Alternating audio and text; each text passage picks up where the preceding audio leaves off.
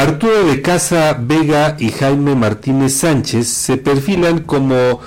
eh, para ser designados como comisionados, propietario y suplente respectivamente del Instituto de Acceso a la Información Pública y Protección de Datos Personales de Tlaxcala, el IAIP Tlax dar eh, continuidad al proceso de designación de quien suplirá a partir de enero próximo a Didier Fabián López Sánchez, integrantes de las Comisiones Unidas de Puntos Constitucionales, Gobernación y Justicia y Asuntos Políticos y la de Información Pública y Protección de Datos Personales, aprobaron el dictamen correspondiente para proponer este martes al Pleno del Congreso que ratifique el informe presentado por el Sínodo. En el Salón Blanco del recinto legislativo se llevó a cabo la apertura del informe presentado por los sinodales encargados de evaluar a las personas aspirantes a ocupar el cargo de referencia, mismo que fue presentado, sellado y cancelado con las firmas de los evaluadores para garantizar que no se alterara el pliego que contiene aquel informe. Según los resultados de la evaluación oral y escrita, de Casa Vega obtuvo una calificación total de 9.3 puntos,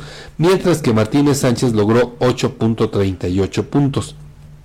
El dictamen, sin embargo, no fue avalado por los diputados Blanca Águila Lima y Juan Manuel Cambrón Soria, quienes votaron en contra debido a las anomalías que detectaron en el proceso de evaluación. Al término de la sesión de las eh, Comisiones Unidas de Referencia, el dictamen con proyecto de acuerdo fue turnado a la mesa directiva y a la Junta de Coordinación y Concertación Política para ser presentado este 12 de diciembre ante el Pleno Legislativo en sesión extraordinaria y en caso de ser aprobado se procederá a la elección de quien sustituirá a Didier Fabián López Sánchez. Bueno, pues hoy se estará cumpliendo con esa etapa, con esa faceta, si no hay cambios de última hora. A ver con qué sorpresa nos salen.